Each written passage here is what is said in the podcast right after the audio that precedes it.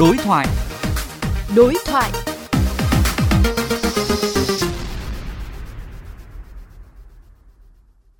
Thưa quý vị và các bạn, mức sống tối thiểu là cơ sở quan trọng để xây dựng lương tối thiểu. Tuy nhiên do không có công thức chung nên những năm qua mỗi cơ quan lại đưa ra một số liệu khác nhau. Mặt khác, tác động của đại dịch kéo theo mức sống tối thiểu cũng có sự thay đổi.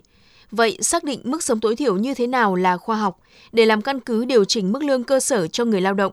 Phóng viên Nguyễn Yên đối thoại với tiến sĩ Vũ Minh Tiến, Viện trưởng Viện Công nhân và Công đoàn, thành viên Hội đồng Tiền lương Quốc gia về nội dung này.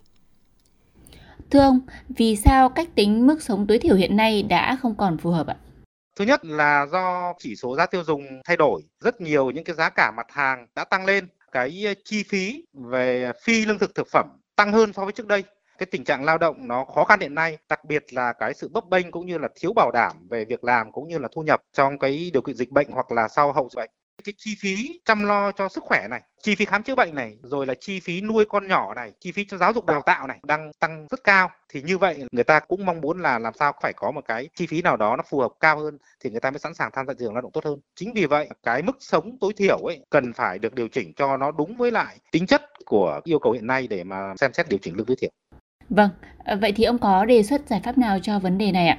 Trước tiên cần phải tính lại cái rổ hàng hóa cho nó sát thực tế cũng như là cái nhu cầu chi tiêu thực tế của người lao động. Cái thứ hai nữa là tăng cái tỷ lệ phi lương thực phẩm lên để làm sao mà điều chỉnh cái mức sống tối thiểu nó cao lên. Bên cạnh đó, chúng ta cũng phải tính về cái trượt giá gần một năm rưỡi vừa rồi, cũng như là cái đóng góp của công nhân động rồi khả năng chi trả của doanh nghiệp cũng đã được cải thiện, cộng với cái sự hỗ trợ cơ chế chính sách rồi là hỗ trợ về tài chính rất lớn cho các doanh nghiệp. Như vậy thì không có lý gì doanh nghiệp không chia sẻ lại cái đóng góp và chia sẻ của người lao động đối với sự phát triển của doanh nghiệp và cái mong muốn của Hội đồng Tiền lương Quốc gia sớm có một cái cơ quan độc lập để mà điều tra công bố cái này, xác định cái mức sống tối thiểu cũng như là các cái chỉ số mà tác động tới việc điều chỉnh tương thiểu. Thế còn tôi kỳ vọng là ngay từ giữa năm 2022 này phải điều chỉnh ngay cho tiền lương tối thiểu cho người lao động.